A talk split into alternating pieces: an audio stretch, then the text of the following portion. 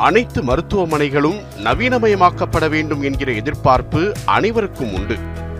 அதன் அடிப்படையில் மருத்துவமனைகளில் சிகிச்சை பெறுகிறவர்கள் பயன்பெறும் வகையில் அதிநவீன படுக்கைகளை தயார் செய்து வருகிறார் நாற்பத்தி நான்கு வயதுடைய சரவணமுத்து.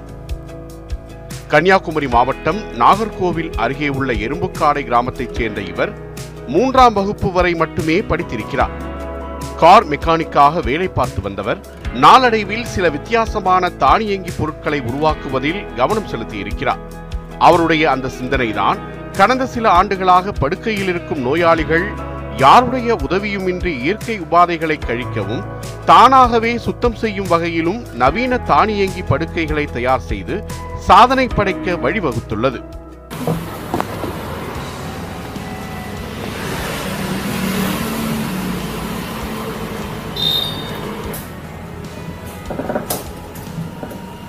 உங்கள் கையிலே ரிமோட் இருக்கும். ரிமோட் ப்ரெஸ் பண்ணும்போதே வந்து டாய்லெட் ஓப்பன் ஆகும். ஃபோல்டபுள் ஆகி மேலே எலும்பி மேலே வந்துக்கிடுவாங்க.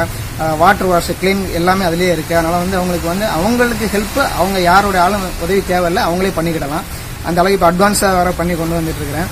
எனக்கு இன்னும் கொஞ்சம் சப்போர்ட்டிங் மட்டும் தமிழக அரசுக்குடைய சப்போர்ட் கிடைச்சா எனக்கு நல்லா இருக்கும். இவர் ஒருவர் மட்டுமே உழைக்கும் இந்த பணியில் குறைந்தபட்சம் ஒரு கட்டிலை தயார் செய்ய இரண்டு மாதங்கள் ஆகிறது. சரவணமுத்துவின் இந்த முயற்சிக்கு குடியரசுத் தலைவர் இந்திய விண்வெளி மையம் அண்ணா பல்கலைக்கழகம் ஜிப்மர் மருத்துவமனை உட்பட பலரிடம் இருந்து இதுவரை பதினேழு விருதுகள் மற்றும் சான்றிதழ்களை பெற்றுள்ளார். பொருளாதார ரீதியாக உதவிகள் கிடைத்தால் இன்னும் பல சாதனைகளை நிகழ்த்த முடியும் என உறுதிப்பட கூறுகிறார் சரவணமுத்து. கன்னியாகுமரியிலிருந்து செய்தியாளர் பரமேஸ்வரன் நியூஸ் செவன் தமிழ்.